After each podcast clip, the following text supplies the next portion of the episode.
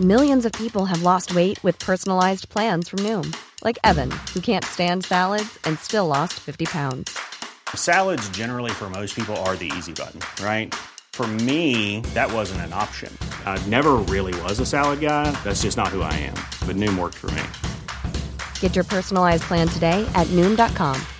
Real Noom user compensated to provide their story. In four weeks, the typical Noom user can expect to lose one to two pounds per week. Individual results may vary. Burrow's furniture is built for the way you live. From ensuring easy assembly and disassembly to honoring highly requested new colors for their award-winning seating, they always have their customers in mind. Their modular seating is made out of durable materials to last and grow with you. And with Burrow, you always get fast, free shipping. Get up to 60% off during Burrow's Memorial Day sale at burrow.com slash ACAST. That's burrow.com slash ACAST. burrow.com slash ACAST. Good morning, good afternoon, good evening, wherever you are in the world. On the show today, Pete's got all the very latest from the shakedown test in Sepang. We're taking a look at MotoGP's sole rookie on the grid for this season too. Former Suzuki boss Livio Suppo has been making some predictions ahead of the new season. We'll be taking a little look at those. And we've got some more of your questions to answer. Remember, if you want to send us a question now, you can voice note it to us. Do it on your phone and email it to podcast at crash.net along with your name and where you're from. Keep it to 30 seconds ish, and we'll get you on the show, and the guys will answer your questions live on air. If you don't want to voice note it, you can still send it the old fashioned way. Uh, write it down. Uh, either send it to us on social media or you can send it to that same email address, and we will still get it. Uh, right, the recording day is Tuesday, the 7th of February. My name is Harry Benjamin. Joining me, as always, is Crash MotoGP editor Peter McLaren and former Grand Prix rider and British champion Keith Hewin. Pete, Let's dig in straight away, shall we? Sepang shakedown test only really just finished in the last hour or so. What's been happening over the last couple of days that you can tell us? Anything juicy? So, so yeah, just just to explain this, not the main test. Obviously, that's coming up in two days. This is the test just for the test riders and the rookies. In this case, just Augusto Fernandez, you, you mentioned just just before. So, yeah, they they've got those guys have been out on track. Uh, they've got three days. Unfortunately, the weather wasn't very good on days one and two. It was uh, it was a bit like English weather, as some of my Italian colleagues were keen to point out. It was drizzling, basically. Not very usual for Sepang. You know, usually it, it's boiling hot and then it tips down the thunderstorm. This was kind of drizzle, overcast skies, and uh, especially for day two, almost all of it was was affected by rain. Really, um, in, the other thing to say is that Dani Pedrosa was there, but he wasn't using a transponder, his transponder wasn't turned on. Now, we got a bit of a glimpse of his lap times late on day two when suddenly he popped up on the screens, but that must have been a mistake and they suddenly realised and switched it off again. But oh, So they are allowed to do that? They could just switch it off and on? Yeah, it's up to them. Yeah, I, I think it, it's, and it's exactly why they, they didn't have the transponder wasn't really clear or not turned on, but it, I, it sounds like it was Dani's, you know, his idea. So, you know, who knows? But uh, well, but yes, yeah, imagine being someone of his standing and suddenly he's he's five seconds off the pace. I mean, it's a it's a shakedown test at the end of the day, and you don't quite know what he's got to fit in there. But uh, there's a little bit of ego that comes that way as well. You don't want to be seen to be the last man on the board, that's for sure. So maybe I'm I'm, I'm just sort of speaking as a as a rider's perspective. You wouldn't really want to be embarrassed by it, especially when you've got someone like Cal Crutchlow who's massively retired and he's quick. Yeah.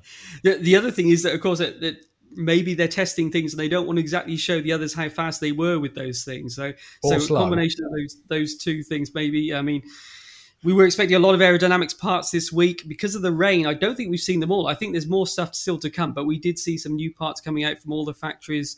Um, probably really only uh, sort of Honda didn't really change too much.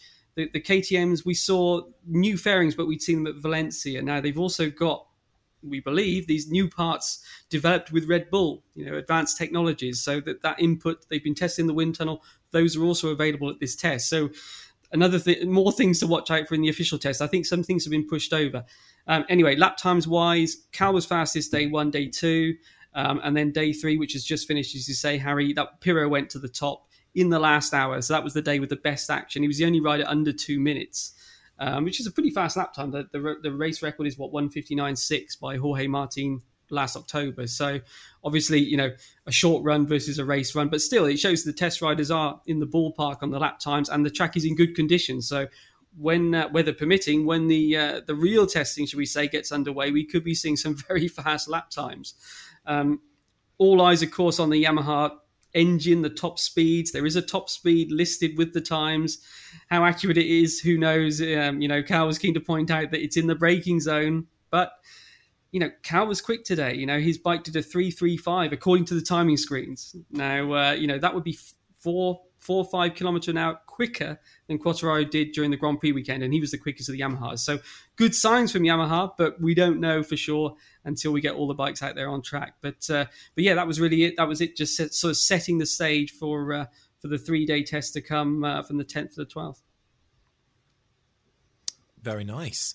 Well, it certainly looked like Yamaha might have something up their sleeve. We've got a few questions uh, in on Yamaha about having the the engine speed. We'll come on to it a little bit. But I mean, Keith, did you pick up anything from over the last couple of days, or, or not? Is it uh, how much can you really well, get from a shakedown? Off the back of what, yeah, tons of off the back of that. Plus what Pete said. I mean, there were a lot of things to pick up on there. I mean, the, the, the last point that you made, Cal Cal spoke to Pete and said that basically they put the the transponder for the for the top speed too close to the braking area. So you get a bit of inconsistency. If you're a yard on the brakes earlier, then you lose a couple of mile an hour off the top end or or gain it. And so it's an inconsistent thing. I, so I always find that really annoying that, that they that they use the same place as a car.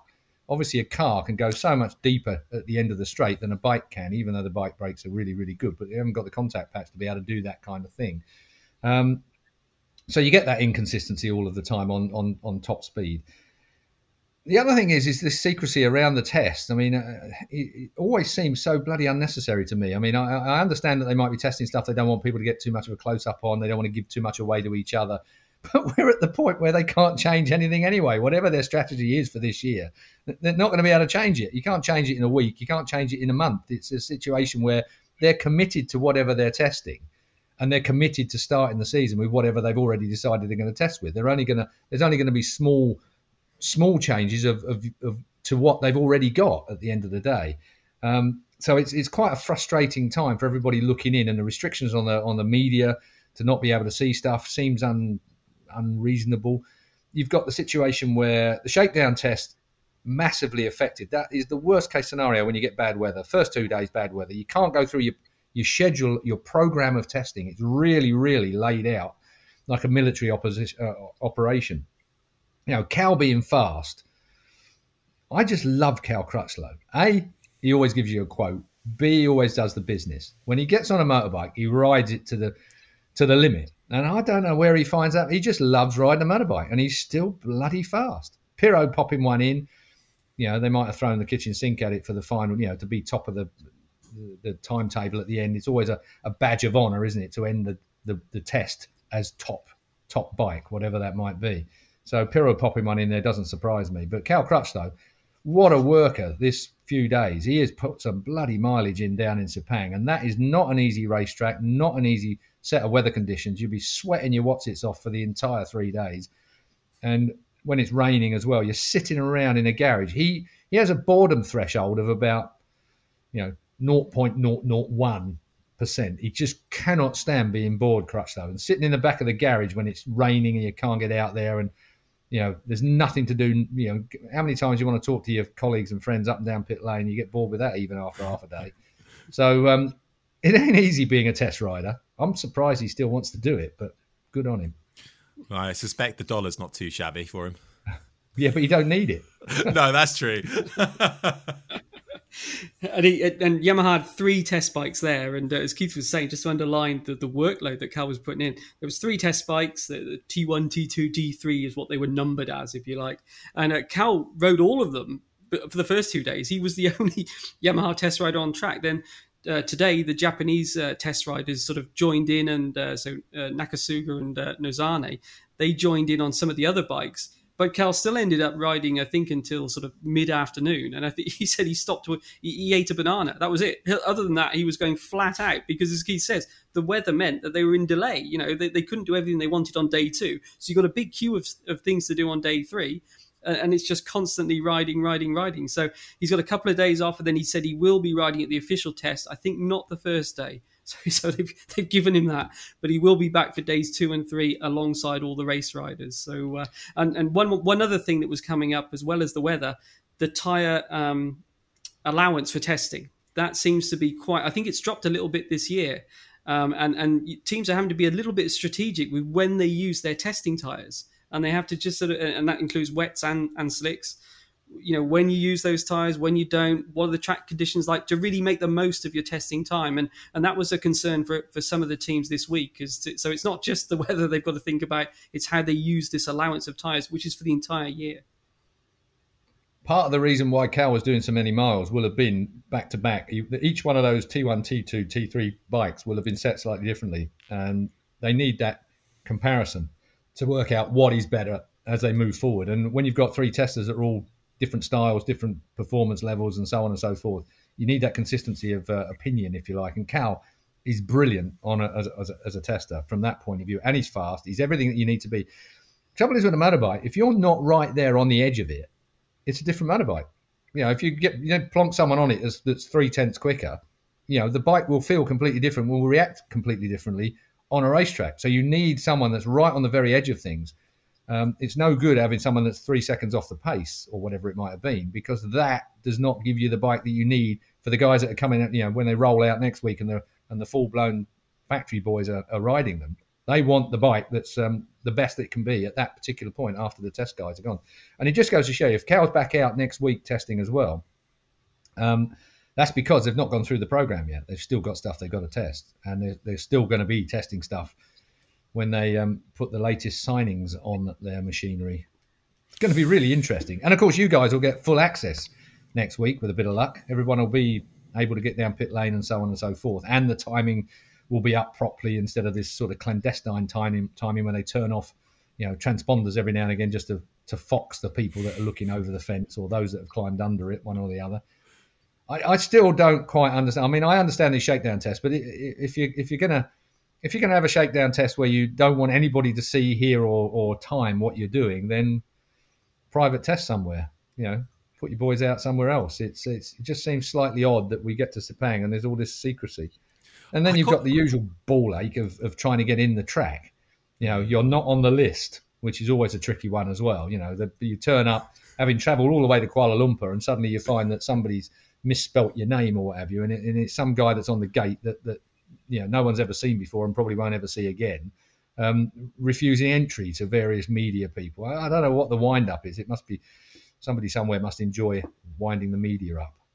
I, I quite like the the secrecy aspect of it. I, I don't know. I think it makes it a little bit like teams trying to keep secrets, turning off the transponders. You don't know actually how fast they're going, putting up boards let, outside let the garage. If, if it was that important, if it was that earth shatteringly necessary for them to do it, you would have media people flying drones, climbing fences, getting underneath, you know, hiding in a in a in a disguised tent for a week before the test. You know, it, it, there's no way you're going to stop the media. It just it seems to me almost like it's a wind up hype. Mm. Um, and of course, you know, the, the, the big wind up was that no one got told, even though it had been alluded to in previous years, that the manufacturers didn't want the media at trackside on the shakedown test. But two weeks prior to the shakedown test is when the you know Frine, poor old Frine, she she ends up having to you know shoot the messenger Frine that that no, we don't want you there. Um, but then, of course, they relaxed that rule and people were allowed in, but had limited access to where they could go at, at, at trackside. It just seems to be to be a, a, a, little bit messy, really. And when you want the media on side uh, officially, I mean, the media are there to promote the product that they're selling mm. ultimately and uh, to piss everybody off, it doesn't seem reasonable or, or, or, or any big enough reason to do it. You can keep the garage shut. You know, we're all going to see what you've got. There's nothing that really can be changed that much. The main people that you want to keep the secrets from are in pit lane with you. It's the yeah, other team. Yeah, it yeah. ain't the media. which which just seems daft that the media are the ones that get blamed for taking the odd photograph of something that's when when you know every team has got their own spotters walking up and down pit lane. You know, it's you know, again, I, I, I liken to Formula One. Sorry, but I do it just for Harry. You know, when you got Adrian Newey walking up the pit lane, just having a little look, having a little look. It's all going in that computer brain of his. Well, we got the same equivalent people in pit lane in MotoGP that are going to be seeing what's going on. Um, But some of those people are having a look at their jackets just to see who they're working for this year, because everybody's moved about a bit. Top tip: if you want to get anywhere, bring uh, bring a high vis jacket and just stick it on. Walk with confidence. no one will stop you. If you if you've got a high vis jacket and a clipboard, people think you belong. I think that's how you get in. That's how you get in. Yeah. Dawn, Dawn of security, Dawn of security are quite good. Uh, yeah, give it a try next time. Let me know how you get on. Uh, I, I, should just say that it wasn't all the team. The, the, teams have been at pains to point out to us that what definitely wasn't all the teams that tried to ban the media. Mm. Well, they would say teams. that, wouldn't they?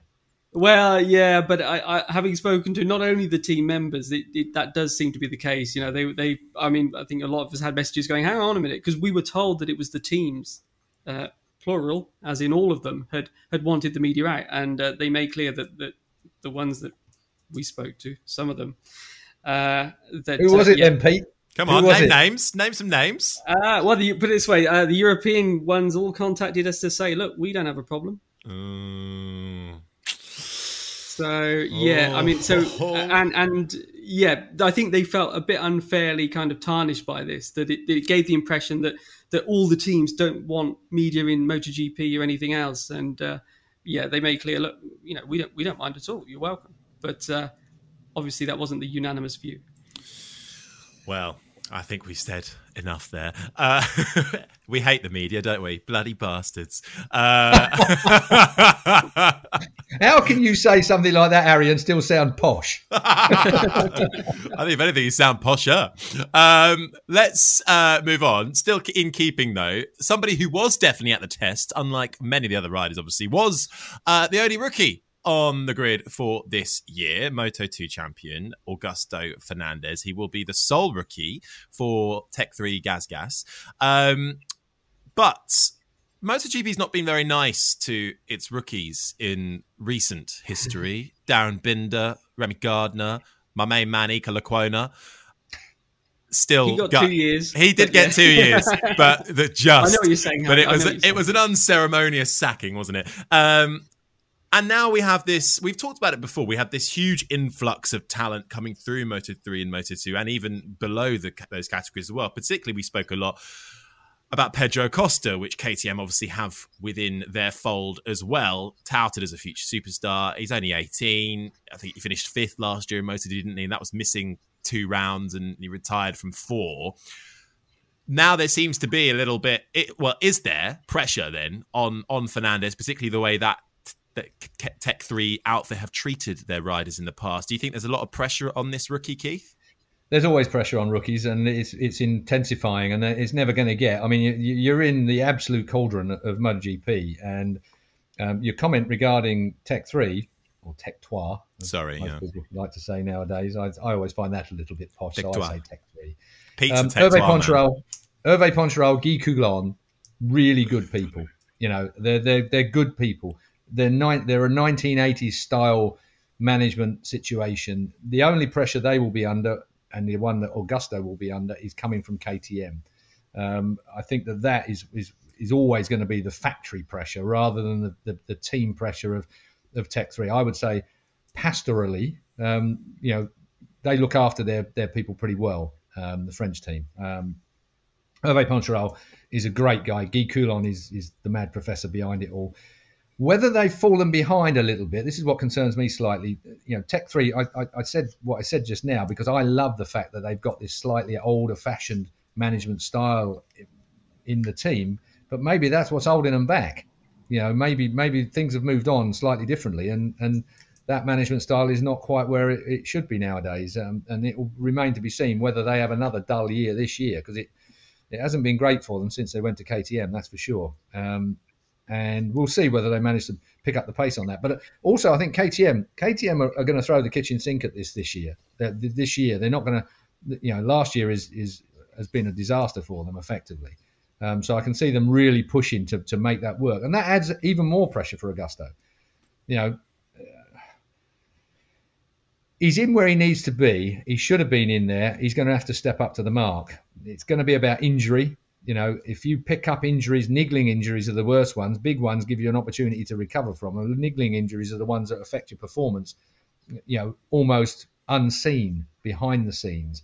you've got you know twisted joints or, or, or muscles or, or ligaments or something like that that's that's just making it so difficult to ride a motorcycle the way that you need to ride one nowadays but yet you can't see the injury so much from a from a spectator or from a team point of view so it just looks like you're slow um, that is really difficult to recover from and you know you're always on shifting sands when you're in MotoGP. There's a lot of talent out there now, and a lot of very, you know, KTM particularly are quite ruthless when it comes to uh, hiring and firing. So it's never going to be easy. And you might have a contract for two years, but contracts, I've never been a great lover of them. They're only really there to um, fit the nuts and bolts around the reality of things. You know, if, if you're not happy in a team, what's the point of them contracting you to it? If it's the other way around, what's the point of holding you to the contract? It's it's it's never going to work. You, have got to have something that, that gels more than just a piece of paper.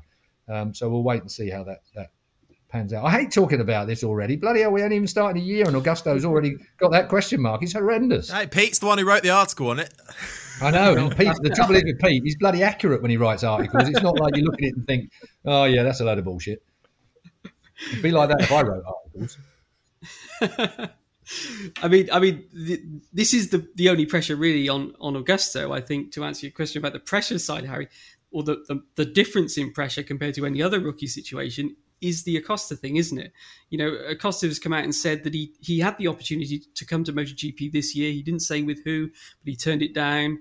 Um, you know, it, obviously because of his past record, he's already being tipped and has been for several years as a future MotoGP star. So it's that that thing for KTM. If he does want to go up, what do they do? Where do they put him? So, you know, a lot depends on how he does in Moto Two this year. Um, but it's certainly not helping pressurize with Augusto. There's only so many seats, isn't there, for where they can put Acosta. They don't want to lose Acosta with this stellar record that he's got. It's a bit like we saw previously, where the other guys got got sort of moved on because they wanted to move people up. It's mm. it's the issue when you've got this ladder of talent, haven't you? But everyone's going, coming up it all the time. There's always people pushing to join or take over your seat. So uh, that being said, I have to say this week, uh, um, Fernandez he, he, rode in the wet on uh, Sydney day two, did really well. Uh, looked instantly quick. I thought he was he was up near the top of the time. In fact, on top of the timesheets for most of the day. Not a soaking wet track, but it was a wet track, wet tires. You know, I think that was his first time on the bike. So decent ride there, and he was what was he third fastest today in the dry. So you know, I think he's I think he's doing all right. I think the headroom, people at trackside, you know, management, the teams, they can see where the expansion room is coming from. They can see things that you can't when we're looking in. You know, it's, it's, it's better if you're in. You know, what's the old saying? Rather be on the inside pissing out than on the outside pissing in. It's basic, but it's it's that kind of situation. They know what's going on internally, where the pressures are, what the kid's going through and they can see whether there's expansion. I mean, who would have hired, who would have said that Fabio Quartararo was going to be a MotoGP world champion when he was in Moto 2? Nobody. You know, he rode a Moto 2 bike pretty well, but at the end of the day, you wouldn't have seen it. Back to Augusto on the on the MotoGP bike. Um, very interesting comments that Jake Dixon made in our previous pod. That you know, when you ride a MotoGP bike, you know the seamless gearbox and the and the electronic control and all the rest of it over them bikes, you don't even feel the limiters being cacking in. When you when you're riding a road bike and you've got the back wheel spinning, when you're in a car and it hits some kind of traction control, it's like you've just thrown an anchor out. It, it, you know, it's it's so rough and agricultural in comparison with how MotoGP is. So when you jump on one of them things, you've got big smooth power, you've got seamless gearbox, you've got traction control that doesn't feel like traction control because it's so smooth. it's, it's got to be like an absolute dream for someone like Augusto to get on a bike like that. And when your confidence is building in the wet, when you're in the wet with wet tyres on, you've got that little bit more movement. You know, providing the, the track isn't sort of greasy in places and, and, puddles in places and all the rest of it, which can, can catch you out and ruin your day. You know, when you've got a motorbike like that, you're getting used to it. It is a pleasure to jump on a bike that works so well in comparison with everything else you've ridden prior. So, you know, providing that progress for Augusto, the pressure doesn't get him to overload his talent, um, and he moves hits all his marks and moves forward. Yes, there's going to be a problem because, like Pete said, the backlog of people coming through at the moment is so talented and so good. But if you're KTM and you see Augusto, you know, his progress is really making progress and he's had a year's worth of progress and it looks like he's got more room for um, progression again in, in 2024, then you've got a real difficult decision to make then, haven't you? If someone else is, is vying for his ride.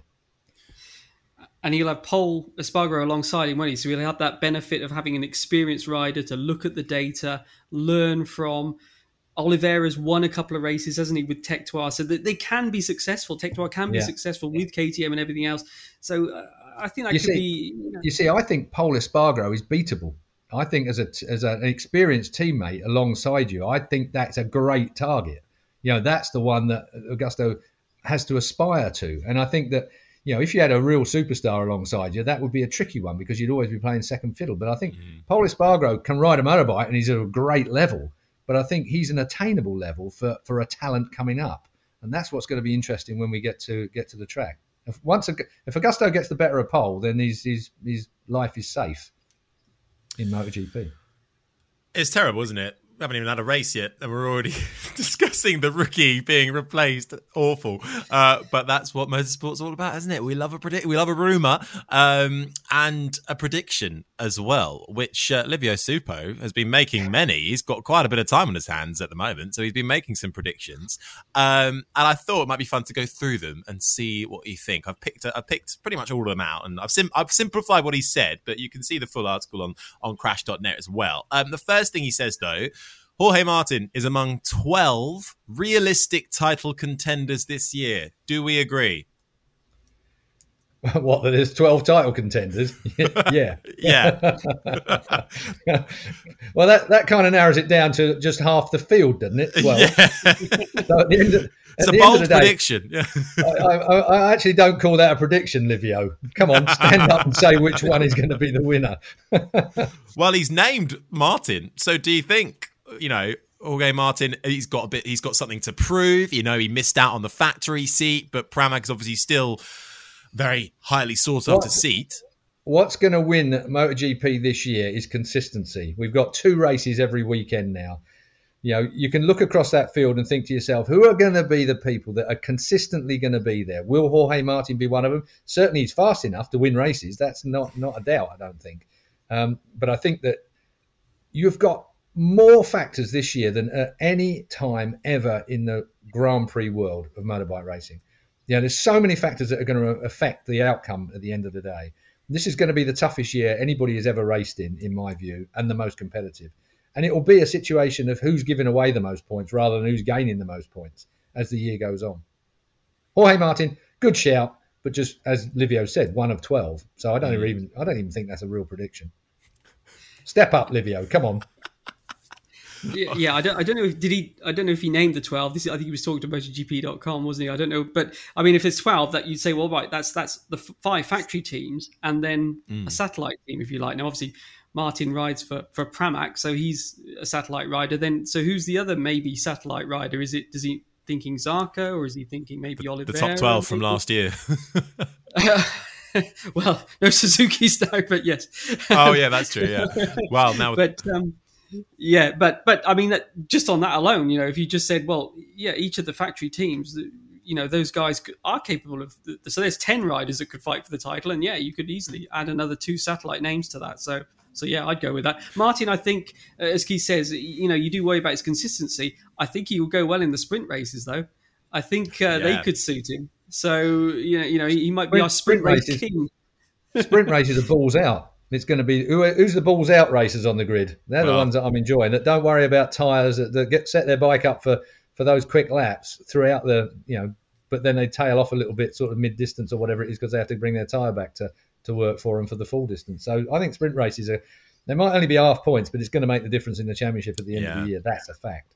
I wish this is what I wish F1 was a bit more like actually into like the fact you, you, if you said yeah oh there's 12 drivers in Formula 1 that could win the championship people will be like that is ridiculous. What? But I think that's that's better for the sport I think as a whole. And that's why I think MotoGP trumps F1 in, uh, in that bit. Can you believe I've said that? Um, don't well, the problem, the problem, the problem with F1 is there's always been a, a huge amount of disparity in the well, funding. I think that that's yeah. that's the problem. I mean, you the Concord Agreement always gave Formula One, Ferrari more money because of mm. their sort of grandfather rights, if you like, to, to do whatever they want to do. And I think that they're never going to get over that as it is at the moment because the, the agreements that are already in place lead to a massive disparity in, in what you can spend on you know, aero. Look at the money, but you know, the big thing about 2024 in bikes in MotoGP is the amount of effort going into aero.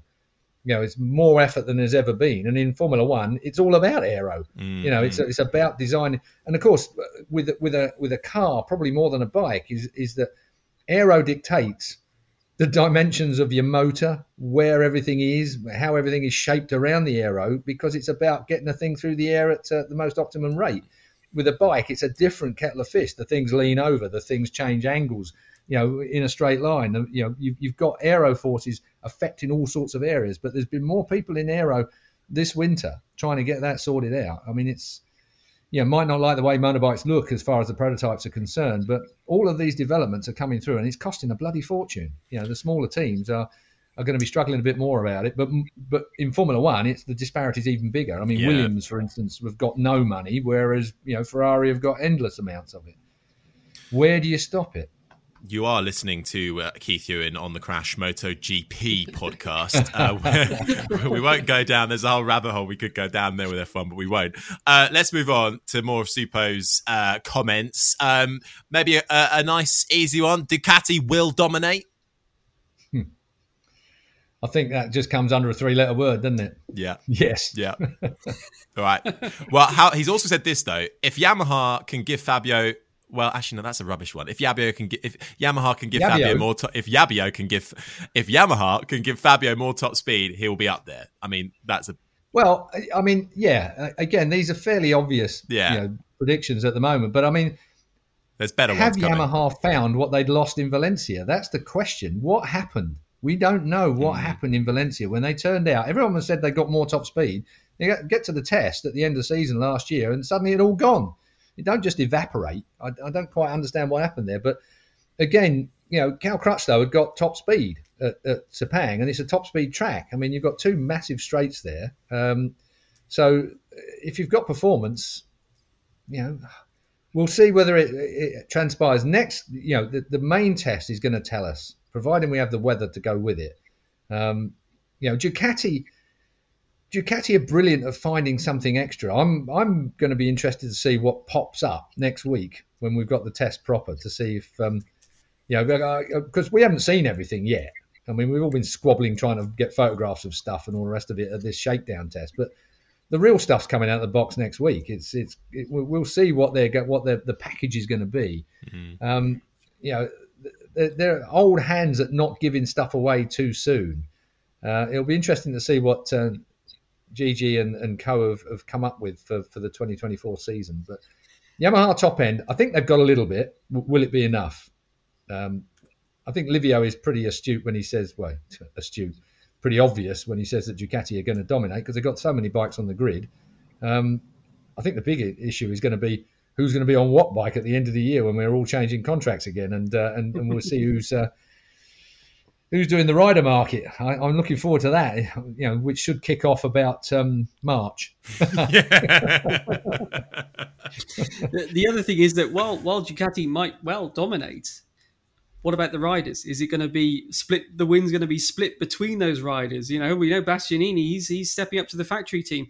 You know, it doesn't mean they'll actually dominate the riders' standings. They might dominate the race wins and things, but but if they're being shared between different riders, and there's there's plenty of race winning riders at Ducati now, you could get someone like Fabio come along and, and just snatch it from them at the last minute, couldn't you? If it if, if it plays out that way. Um, that's the thing. The other thing is now that they've arrived, if you like, at the very top, you know, they've been fighting to get back on top of, as world champions since 07. We've seen this talk, haven't we, about okay, we're going to be a little bit more, we're just going to back off a bit in terms of the developments. You know, we're not going to make the mistake of last year. We changed too much with the engine and sort of wrong footed um, their, their riders in those early rounds, that they're going to just back off a little bit. But that does perhaps leave room for guys like Aprilia, who Keith has highlighted previously, who aren't going to back off. Maybe they're going to roll the dice and go, you know what, we're going to we're going to throw a load of developments at this. If they were to get that right, there is a chance that someone could sort of sort of uh, capitalize on, on, let's say Ducati just being a little bit more cautious, which is very un, Ducati like, of course. But then they are now the reigning champions for the first time, as we say, since 07. So it's a it's a new situation. You know, they're the ones being chased now. They've been chasing everybody for all these years. So. Uh, yeah, I, I, think it's um, you know they are they are undoubtedly the team to beat. You know the performance of the bike, but I think that doesn't mean by any means it's a, a walk in the park and you can write their name on the riders' title.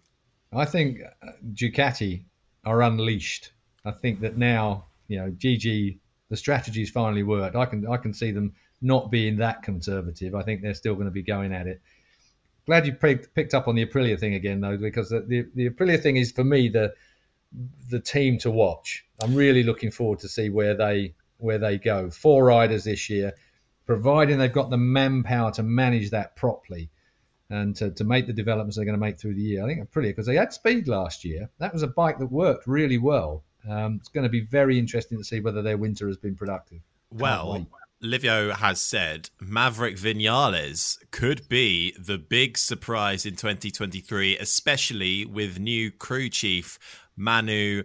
I'm going to say Cazeaux. Yeah. Yeah, yeah. Well, we got it right. There we go with Manu Cazeaux. So well, maybe that ties in fittingly then with with. Well, he's. The, I think the thing with Maverick is it's as much north of the eyebrows as it is anywhere else with him, and the fact that he's settled and being treated and respected in the manner that he needs to make mm. him fast again is going to be the difference. And I think signing him early, you know, made him quicker, made him more comfortable. Um, I think Aprilia is a motorbike that's going to work for him this year. Um, so not a bad shout actually, but I think it's another one that most people on on pit wall, whether he's going to beat his teammate or not, I'm not so sure about that. It's whether Maverick has got the fight in it not the dog in the fight, it's the fight in the dog. And at the end of the day, it is going to be a dog fight throughout this year. You are going to have to rub shoulders. You are going to have to push. You are going to have to take liberties. And I got a feeling that, that Maverick might just be fractionally lacking in that department. If he comes out with a, with a, you know ball and chain swinging, then that will be great, and we can expect something more from him. But I think that I just don't see that in him as a rider. I think it is going to be a push and shove kind of a year because it's going to be so close, and there's going to be different players you know, you kind of when you race a series, you kind of get used to the people who are going to be the quick ones around you, and you kind of get a strategy for each particular person. Oh, that's Fabio in front. I know how to deal with him. That's Marc Marquez in front. Well, I better watch out for him. He's going to be. You've got a strategy of, of the people you deal with. When you've got half the field capable of winning the race, each one it's a it's a proper dogfight. It's a it's a it's a sort it all out when you get to the corner type of thing. Not quite that basic, but but you know where I'm coming from. You, you've got different riders on different motorbikes all around you all of the time and different racetracks. Some bikes will perform better, some riders will perform better. It's a great mismatch coming up. I mean, it's it's going to be proper, proper, proper racing this year. I thought Aprilia made a, a, pretty good impression at this shakedown. There was Massimo Rivola there from day one of the shakedown. You know, racing CEO, he's there. Albesiano was there from day one. Paolo Bonora, the, the team manager, all of the top guys from day one of the shakedown. When you've only got Lorenzo Savadori, the test rider on track, they were there in Sepang, in the pits, watching trackside you, you, know that wasn't the case for everyone on the on on that uh, you know up and down the pit lane. There's, there's still some some teams that the senior guys will be arriving now for the official test. So right from the start there, you had Razlan Razali come down. Obviously Malaysian, it wasn't a, a, great journey for him, but come down from the city each day. The new satellite team we've spoken about a lot before. You know he's there meeting with Aprilia as well, getting everything ready. You know it just the impression was that they were you know they're not backing off here. They've had that, this breakthrough season, and but here they are. Time. They're, they're, it's mm. their time, isn't it? I mean, this is their opportunity to to actually try and put themselves in that marketplace. I mean, it's a there's never been a better time for them. This is it for Aprilia. You don't let it go when it's when you've got to that point from last year, and uh, you can see why. I'd be disappointed if I if I if the main people didn't turn up at a shakedown test. I'd be I'd be thinking if I was a rider, what the hell's going on? Are they actually committed? Mm. You know, you you, you want to see the main people there. You know, this is there's just so little time on track, so little track time. You'd want to you'd want to pick up on every single nuance, whether that's a team member not working quite as they should do, somebody that's weak in their their attitude, or whatever it might be. You'd want to pick up on all that stuff and get it all drilled out by the time we get to racing proper. So, you know, big up for Aprilia bringing the main guns out to to observe what's going on. One more, one more twist for you, Keith. Here, okay. Here's one that we were just discussing in the media room today. What if you know you're talking about Aleix and, and Maverick, and, and you know they should be poised for a great season. What if Oliveira comes along and starts challenging them? How will they cope with that? You know, will that disstate? You know, how will Maverick feel? How will hang on? What's going on here? You know, uh, Razlan Razali made clear. Look, you know, our target is to push the factory team beat them ideally you know that that's what we've been brought in to do to really push this project forward you know how will those guys feel if uh, you know they, are getting pressure from other Aprilias well who cares is is the, is the way I would be in management at the end of the day you're all moving together as a four man team now um, so you're trying to work that out Oliveira is going to be pushing and shoving. Oliveira is going to be there. I think he's he's there or thereabouts anyway. So we're going to see that in the test next week. Now, it won't affect Aleix in my view, because Aleix is a screen biter. He just gets on with it every time. But you know, it'll affect Maverick because Maverick needs to feel the love of, of all the management being behind him. He needs that kind of, or it appears that he needs that. I don't know mm. Maverick personally, so I can't say that he definitely does, but, but he's a little bit more complex. Um, I think with, you know, Oliveira, he's just going to go for it. he's just going to go for it, and he really could. And if you're if you are Aprilia, I suppose getting to the answer to the question is is that you wouldn't hold him back just because he's in the satellite team. You know, you would you would look at, and I think they're quite ruthless in Aprilia as well. They go only second to KTM in my view when it comes. to Albesiano is not someone that you know has been too uh, kind to teammates that aren't performing as they probably should be in the past, and Rivola will back him with this. You know, and, and Oliveira is a massive signing. You know, they'd, they'd already done their deal with the factory duo so Oliveira coming in, you know, hungry and fast, you know, you wouldn't want to hold him back if you were if you owned the team, if you were, you know, if it was your team, you'd you'd want to be giving him the kit. And what's to stop them? It's a satellite team. It's, it's their satellite team. They're, it's backed by Aprilia. Give him the number one bike if he's going fast. Why would you not do that? I've not really seen that at the moment. Satellite teams have always been considered to be not the factory team. Even now, even though it is a factory team, it's kind of not the factory team few less personnel, da da da da da. But we haven't yet seen a factory team that's in contention for winning a world title. But potentially, if Oliveira does get off the off the ground as, as quick as we think he did, you look at what he did in Valencia last year. He jumped on that motorbike and he was what fourth quickest or something from memory. He was there or thereabouts on a really horrible track. I mean, Valencia is not not a, great example of a Grand Prix track, but so Oliveira could be thereabouts. And who's to stop you know, Aprilia suddenly saying, okay, well, we'll give him the number one kit. I mean, I can't imagine what that's going to do. I can't imagine what that's going to do to Maverick's head, but um, we'll have to wait and see. Well, what about another this, So this is exactly what Razlan was saying was that it was so different to when he was a, a, satellite team at Yamaha in that Aprilia are saying to him, look, you know, we expect this. We expect you to be pushing our our guys, fighting, you know, no, no holding back here. And, and as you say, Keith, I think it's also Pit Beirer of KTM was saying, you know, it, whichever rider delivers gets the parts first. I mean, they try and they try and support riders equally, obviously, but the reality is, you know, the parts don't come out the machine four at a time, do they? You know, no. there's only so many. someone has to get them first, and someone gets them last and it comes down to who gives the results. And if you're delivering, and, and they want RNF to deliver, you know, they've made, made clear you're coming in to be an Aprilia team and, and to push as hard as you can. And for Razlan, he was saying that's that's you know, well, you know, it's a, it's a very different situation to uh, what he's been in in the past. But uh, yeah, let's uh, let's let's see how it goes. I've always thought it's best to be the second fastest rider in a in a in a team because um, sometimes the, the stuff that comes out the machine first as a bolt on goodie don't work. Isn't always good. A bit dud, yeah. Let them try it, and then it's good for you. right, cool. We got we've got still got to fit in some listener questions, so I want to speed through these last two that Livio said. Uh, well, you talk so highly of the Aprilia riders, particularly obviously Miguel Oliveira. KTM have one of the strongest rider lineups for 2023.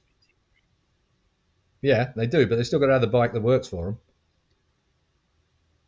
Pete? Yeah, yeah. I mean, uh, well, both of them are, are, proven race winners in MotoGP, aren't they? Um, you know, you know, Jack Miller he's, he's aiming for wins on a third different bike. He'd be the first guy to do it. We've spoken about this before, so you know, Jack can ride pretty much everything. Um, Brad Binder, I mean, he won what his third ever MotoGP race, didn't he? Which was KTM's first ever win. I mean, oh, yeah. the, the, guy just has raw talent, and he's a raw racer. And uh, you know, he's been saying, uh, you've probably seen the story on Crash. You know, this is my this is my best chance. You know, this is you can see that he's he's now getting to the point where he wants the results. You know, they've been close, they've been top six in the championship, but it's time to take that next step. And this is the year. I think this is a, a, a big year for, for the KTM project, for Brad, obviously. Jack, I mean, it's his first year in KTM. uh, as, as, he was saying, it does take time to learn bikes these days. You know, when you swap when you swap to another bike, okay, we've seen Oliveira settling very well, but he pointed out, look at Maverick. You know, Maverick jumped on the Aprilia. Everyone thought he'd be blowing Aleix away within two or three races. It actually took a year, didn't it, before he was really finishing on the podium and, and starting to challenge Aleix. So it's it's not, it's so close in MotoGP, you can't just instantly be competitive. So Jack will have to see how quickly he can adapt to the KTM. But yeah, I think I think Brad is is fully fired up you know, this is the year where he went last year without winning a race. He came ridiculously close on several occasions, but it was actually his first season in MotoGP without a win. So you want to put that uh, that behind him sooner rather than later. Mm. Well, the final one then, still on riders. Honda have no more excuses, at least on the rider side. I think that's Livio taking a swipe back at Honda personally. but there you go. um, I mean, like it's a tricky one, Honda, isn't it? I can't see them making the improvements that they need to make to get that bike to where it goes. Um, Honda have, have, done this before. They've had they've had a motorbike, you know, that works really really well, but then they kind of somehow engineering wise they've got you know a beautiful motorbike that's just not quite the full package, and it will be interesting to see whether the mighty um, Marc Marquez can make it work this year. I mean, we talked about it in the last pod. Marquez is I've never seen Marquez. Well, we don't usually see him working as hard as he is. The fact that we're we're seeing him in the gym working unbelievably hard. I mean, uh, he's going to be a weapon. He's got the maturity now to be able to carry it off. If his physique is back to where it needs to be to race a motorbike at his kind of level, in his kind of way, then he's going to make the Honda work. Um, whether it's a race winning bike or not, it might be with Marc Marquez on it. We'll wait and see whether it's um, whether it's consistently there or thereabouts. I mean, there's so many dynamics this year, isn't there? If it doesn't work for him this year, I can see him making a move at the end of the year. And and, and as we said again in the last podcast, with Alex Marquez now riding for Ducati, therein lies a, an interesting scenario. Mm. Um, but of course, there could be a wild card anywhere for, for Marc Marquez. I mean, who wouldn't sign Marc Marquez if he has a good year for, as a rider this year? Um, interesting that Livio said it's it's it's the up to, it's it's down to the riders if I understood that question correctly.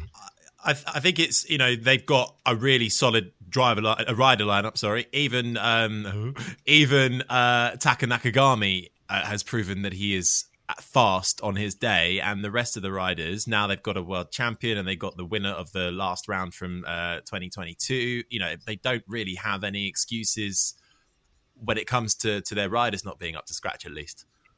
Well, we'll see. Um, I think that that's slightly harsh, and I think I think that we've not seen. It's funny how Honda have been the quietest out of all the, the, the teams, mm. really.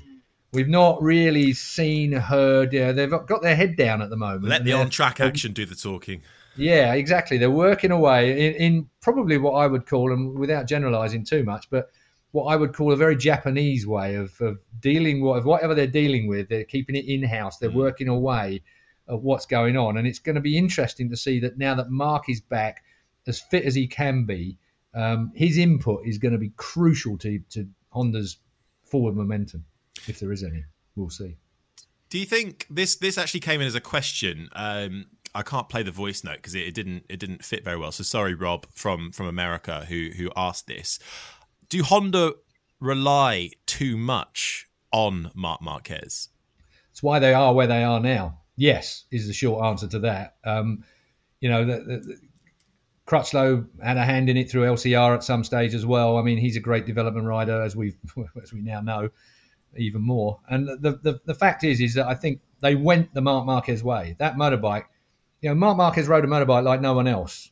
You know, the whole world changed around Marc Marquez's style and the way that he was doing things on a motorbike. And when Honda lost Honda's electronics, for instance, when it went to the Magneti Marelli, you know, platform that they went to, I always remember Colin Edwards saying to me something like that the electronics that we now have on MotoGP is like back backwards seven years.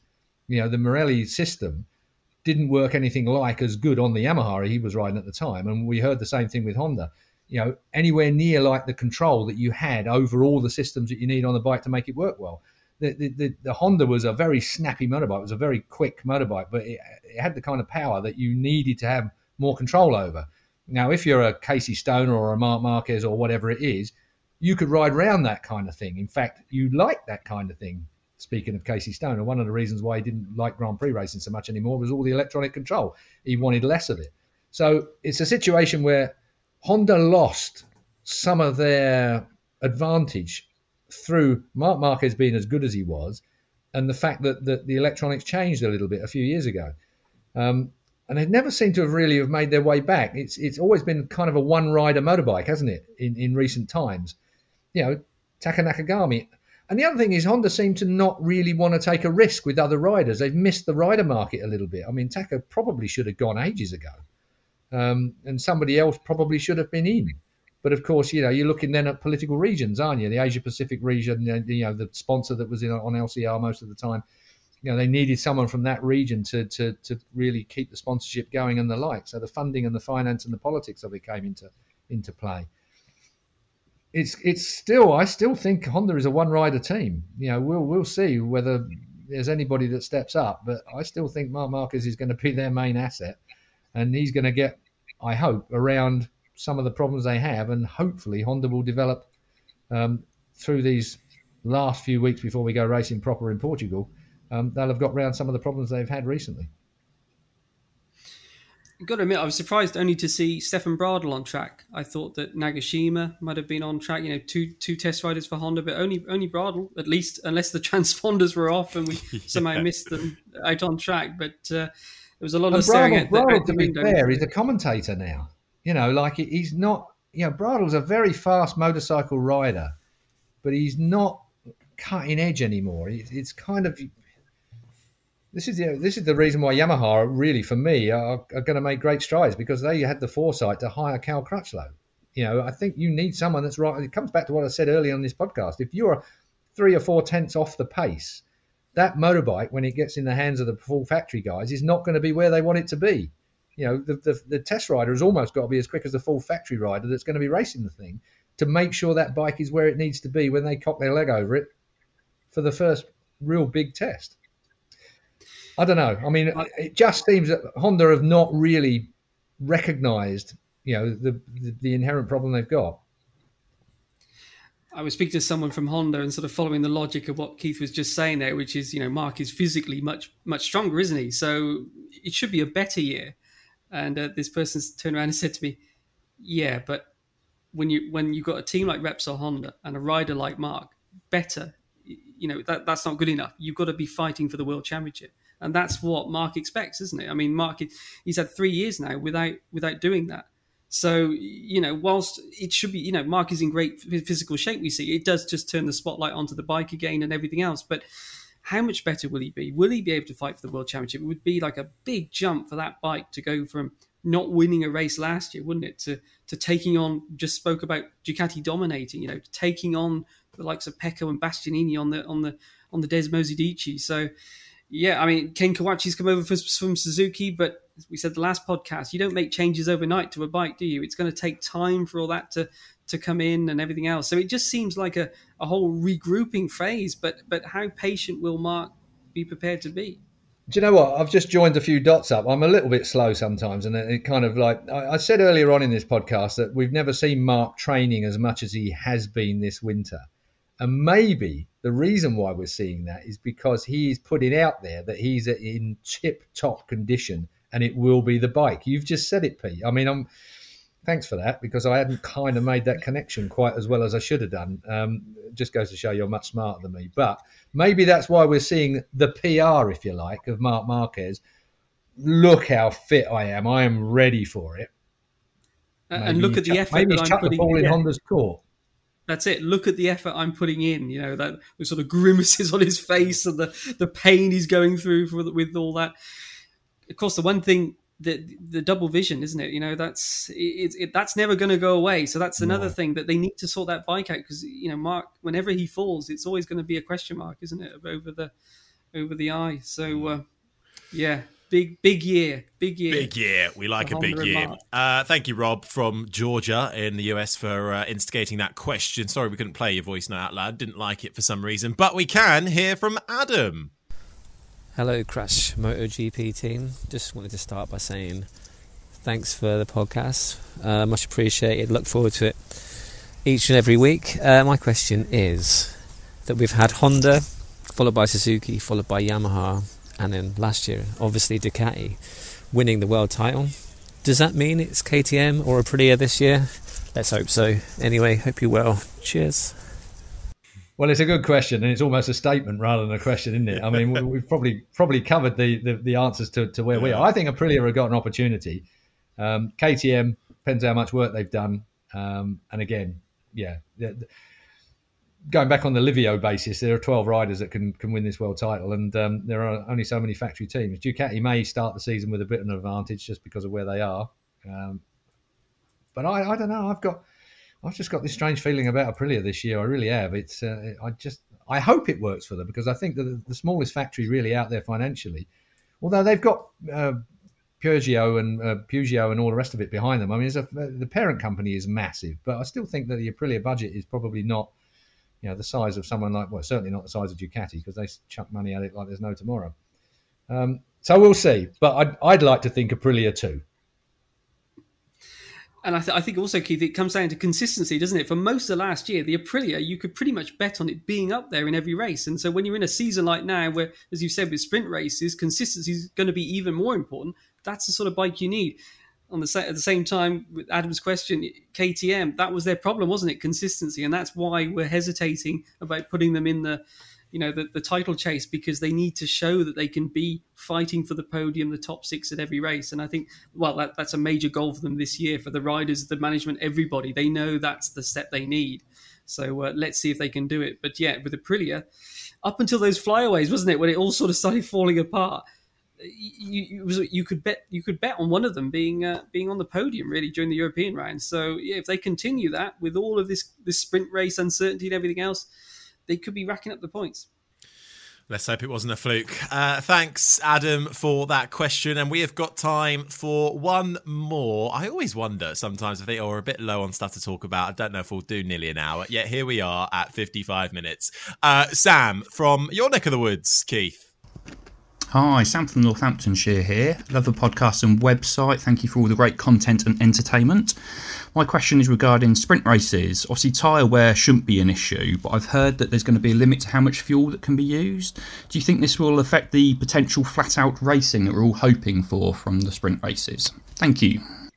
Yeah, fuel. I hate the fact that we might not get enough fuel on board, but I don't think that's going to be the case. I'm fairly sure that uh, the manufacturers will have um, definitely sorted that out. Pete, I don't, I haven't actually looked at the rule book for for the sprint race. Uh, I was actually chatting to Danny Aldridge about this just in the in the paddock actually when Cal pulled up and uh, and let us know how his day was going. But yeah, so Danny was saying I think it's 12 liters of fuel.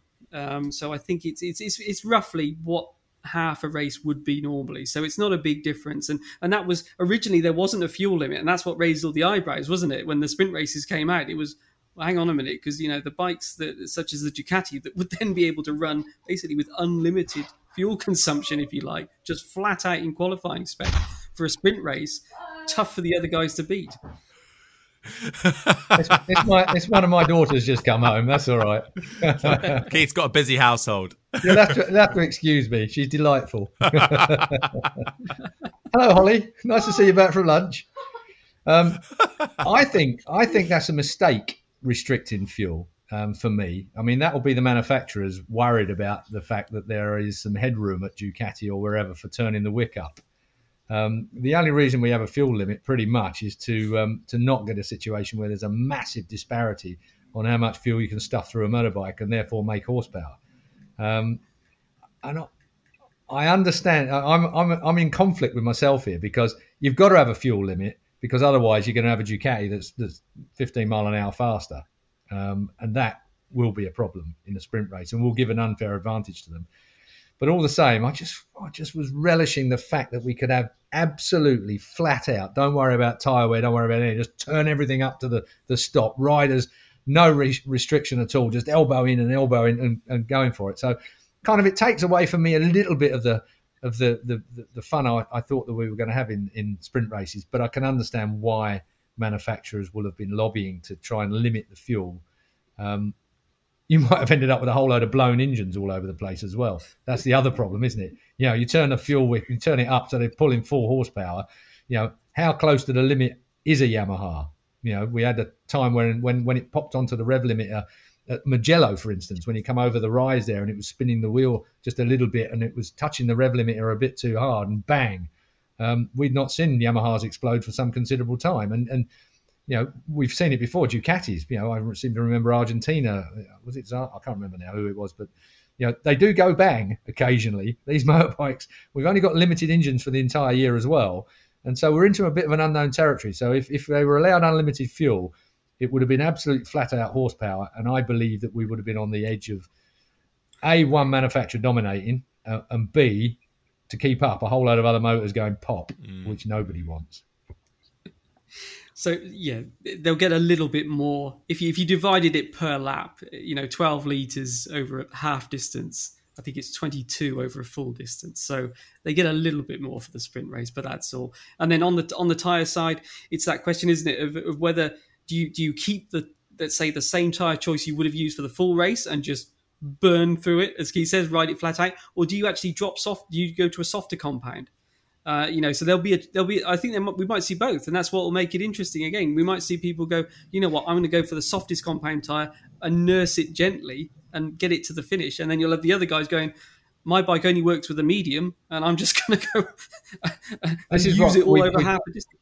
We've talked about this before. This is where you're going to have, you know, personnel wise, this is going to be a tough year purely and simply because you could have two different motorbikes set up during the course of the weekend. You know, two different setups, a little bit, just just tiny bit different that will make the difference in a sprint race or in a longer race as well. You know, you you, you basically the amount of work that this sprint race is actually compounded for for for technicians and for people on on that we don't hardly ever see. The data all the acquisition that you're going to be getting data to try and get the best out of a motorbike over a half distance situation. It's going to develop as the year moves on. We're going to see, you know, how this is working, how which bikes are going better over a short distance compared with a long distance. Tire wear, you said it there, Pete. Some bikes, you know, use up tires, so going to be great having a sprint race on a bike that uses up tires because you're going to be able to go flat out from from the lights out. Really good year. I tell you what, I get a question every year: Is next year going to be as good as the year we've just had? And and kind of like every year that I've been back covering MotoGP, it's been better for some reason or another. And I think 2023 is just going to be an absolute cracker. I can't wait we're all very excited for it, I think. Thank you very much for your question, Sam, uh, from Northamptonshire. If you see Keith on the streets, uh, don't look him in the eyes. He doesn't like eye contact. Over. Run him over. Uh, yeah, uh, not too hard, though. Just a little nudge. Um, just let him know you're there. Thank you very much, though. If you did send in a question, you can send in a question yourself. You can voice note us. Our email address is podcast at crash.net. We do still accept written submissions as well, but if you would like your voice played out, um, send it over and we'll get it played for you. But thank you, boys. That is all just about it. Just over an hour. Oh, well, we made it work. Uh, make sure you're tuned in across crash.net for all the very latest news and analysis, as you always are, across the week. And we shall be back with you same time, same place next week. Get questions in, as I said. Uh, if you don't want to email us, you can search Crash MotoGP on Facebook, Twitter, Instagram, and let us know you're listening. Send us your questions or your thoughts please do leave us a review as well wherever you get your podcasts and we shall be right back here next next week i should say but thank you. My name's harry benjamin. Bye bye from pete mclaren from Keith Huewen and from keith's daughter holly who seems like she had a lovely lunch. Bye bye want flexibility? Take yoga. Want flexibility with your health insurance? Check out united healthcare insurance plans. Underwritten by golden rule insurance company they offer flexible budget-friendly medical dental and vision coverage that may be right for you. More at uhone.com Hey, it's Danny Pellegrino from Everything Iconic. Ready to upgrade your style game without blowing your budget? Check out Quince. They've got all the good stuff shirts and polos, activewear, and fine leather goods, all at 50 to 80% less than other high end brands. And the best part? They're all about safe, ethical, and responsible manufacturing. Get that luxury vibe without the luxury price tag. Hit up quince.com slash upgrade for free shipping and 365 day returns on your next order. That's quince.com slash upgrade. Normally, being a little extra might be a bit much, but not when it comes to healthcare. That's why United Healthcare's Health Protector Guard fixed indemnity insurance plans, underwritten by Golden Rule Insurance Company, supplement your primary plan so you manage out of pocket costs. Learn more at uhone.com.